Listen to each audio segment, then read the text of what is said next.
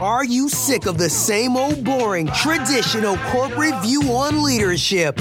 If so, you've come to the right place. This is the Executive Millennial Project.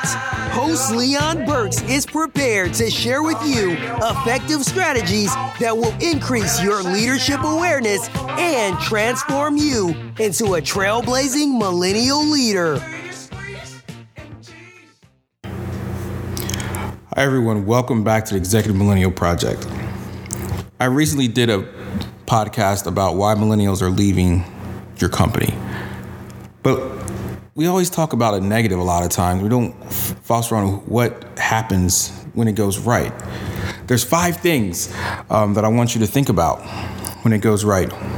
One, the people that get it right, they give the millennials fulfillment and work. They also provide authenticity. They also allow millennials to play to their strengths. They also give them something to learn, and they reward initiative. So you think about it, does your, if your company does those five things, hey, you're on the right track. If not, let me explain a little more about each one. In the comments, you can let me know what you think about it, and we'll be able to talk it from there. Because let's talk about fulfillment. Millennials, we have to do meaningful work. It's a part of something that has a positive impact on a company, business, or world. People may think that's demanding and self-centered, all the negative things you hear about millennials. But help me change the narrative and have a millennial speak for millennials instead of baby boomers and Gen Xers trying to speak for millennials. You've had your voice. We know who you are. Now learn who we are.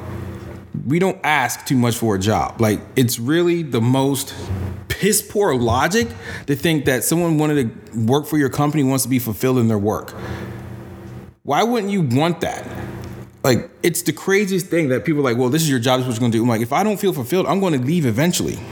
How can you not want your employees to be fulfilled at work? But it's amazing when your engagement levels are low. This is one of the huge key performance indicators or K P Is that people don't feel fulfilled, so they leave. They go to someplace where they might even take a thirty, forty percent cut in pay just to feel fulfilled. And if you're not doing that, that's on you and no one else. Also, I mean, let's let's talk about authenticity. You can't bullshit millennials when it comes to when it comes to their profession. They're more aware, they're more astute than what you think they are. Even though we are more inclined to take selfies, ussies, be on Snapchat, be on social media. We're social influence. We're socialpreneurs. This is what we do at our core. But it doesn't mean we're self-absorbed.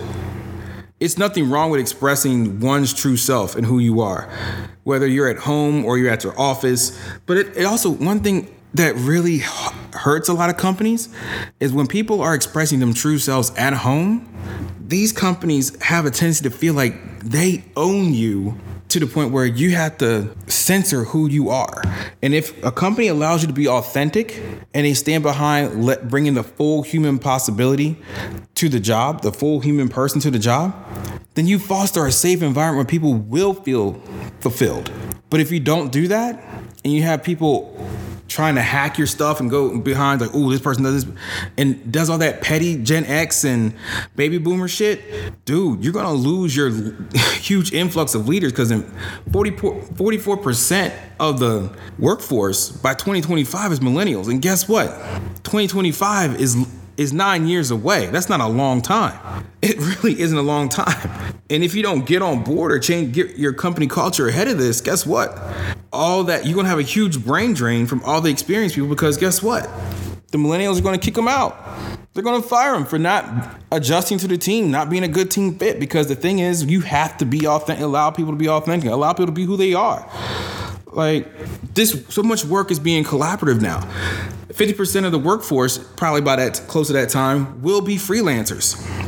They'll be working from their house, working from their home. They won't be working in an office, because there's so much that can be done outside the office. And most oftentimes, people who have remote working jobs are a lot more productive than those that have to go into an office all day. And this allows you to bring more authentic leaders to your organization. And when you have more authentic leaders who actually care about people, guess what? Your team becomes more effective. Your organization becomes more effective. People become more fulfilled. And there you go. You're moving the needle. You're actually moving the, the freaking needle. One thing that we that people are preached upon through elementary school is that you need to know what your weaknesses are, weaknesses are and work on them. Yeah, but what gets you to where you need to go is knowing what your strengths are and playing to your strengths while you can strengthen your weaknesses. So many companies focus on their employees' weaknesses and just harp on those. You got to fix this, fix this, fix this, fix this. And they have a tendency to ignore all the right things that people do. Social awareness and your E Q is so much higher. Like once you know who you are, you play to that, and that breeds you more and more success. You find those teammates, those team members who complement each other. You don't sacrifice one because they weren't good at something that they were never meant to be good at in the first place. Doesn't mean they don't have strengths and or value that can be brought to the team. But a lot of times hiring managers are lazy, or they don't want to take the time to develop that person, actually find out who that person really is. And when you find, and sometimes when you find that person who does, they're like, up, oh, nope, mm-mm, I'm uncomfortable. I don't want to be, I don't want to play to my strengths. I want to just, I just want to lay low. Then you have a whole bunch of team issues, and it's not cool. But those companies that get it right allow their millennials to play to their strengths. Playing to their strengths, guess what? You get authentic people, authentic leaders, and authentic leaders breed more leaders. And guess what? They stay longer and they grow your business. What I harped on in a, in a previous podcast was learning. These employees exercise their strengths. They also appreciate learning opportunities. So give it to them. Like, it's no sense. It doesn't, I don't see the big issue why companies have struggled with learning, leadership development and everything, where they have so many online opportunities that are relatively cheap or relatively inexpensive that will develop people. Someone has like, oh, I want to learn this. I want to learn agile project management. I want to learn this. You can go and buy them a membership to Lynda off of LinkedIn for fractions of the dollar than what it costs to send them to a class for four days. You're going to spend two thousand dollars, three thousand dollars and say, oh, this is too expensive, so I can't do it for you, when you can get on Lynda and spend fifty dollars, sixty dollars and get the same damn thing. Like, be be real. You're so many companies are just bullshitting millennials, and they wonder why the millennials are leaving, starting their own businesses. It's it's a it's amazing the like the conundrum, the failure to adapt to the actual environment in which you're in is causing a lot of millennials to like, if you're not adapting, I'm going to adapt because I'm not going to be fulfilled here. I already know what the ceiling is.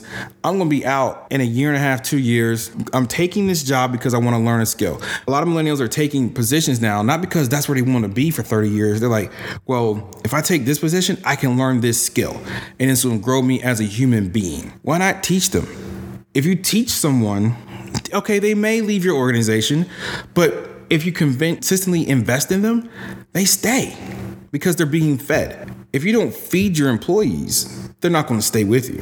And one thing that's so funny, I hear millennials being said they have no respect for process or the bureaucracy or the red tape. But the thing is, that's an excuse for not rewarding initiative. If if I'm in the middle of doing something and following your process and I see I can do this, not shortchange the process or shortcut it, but cut out all the extra work that doesn't need to be done. It has no effect. Why not do it? Why not reward that initiative? Some companies out there do, do do that.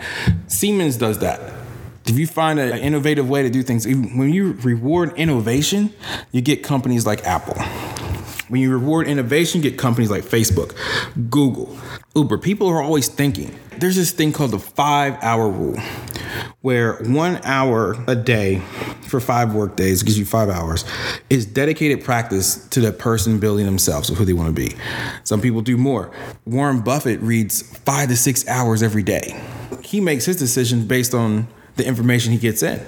Instead of making your decisions based on what you just saw one person doing, why not have that five to six hours of extra development where you can actually make better decisions based on other leaders' experiences, not just your own? Millennials, we don't don't wait for a seat at the table.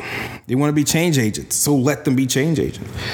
They choose their own leaders, often unofficial or outside traditional hierarchy as well. Because leadership, leadership is you lead by permission, not by position. So they're becoming these three hundred sixty degree leaders regardless if they have your permission to lead or not. Leadership is influence, nothing more, nothing less. If they gain the ability to influence your organization, take note of that. That person's taking initiative and finding a way to get things done when probably most likely your processes are stopping you from being great. It's not who you think you are that's stopping you from being great. Most oftentimes it's who you think you're not. So take this time to take the lessons from the millennials, man. Reward initiative. Set aside a dedicated time for learning, but play to people's strengths. They, that lets you get in that sweet spot, in that groove. And when that team's in that groove, then they can outperform anyone. Be authentic and allow authentic leaders to come in. That doesn't mean wussify your organization. It just means cut the bullshit. And when you have all these things, it feeds into overall employee satisfaction and fulfillment, and they have meaningful work. And when you have meaning at work and you're meaning in work, dude, it's nothing purer than that. So once you pay attention to these five things, fulfillment, authenticity, strengths, learning, and initiative, I guarantee you your employees will start staying. You might even start attracting better employees because you reward and take care of these five things in your organization. But until next time, guys, take care. Always, always strive for excellence. Always strive for significance. Always be authentic and bring your best self. And may this day be a turning point for you. Talk to you later, guys. Bye. Thank you for tuning in to the Executive Millennial Project. Be sure to follow Leon on Twitter, Periscope, and Instagram at Leon B J R.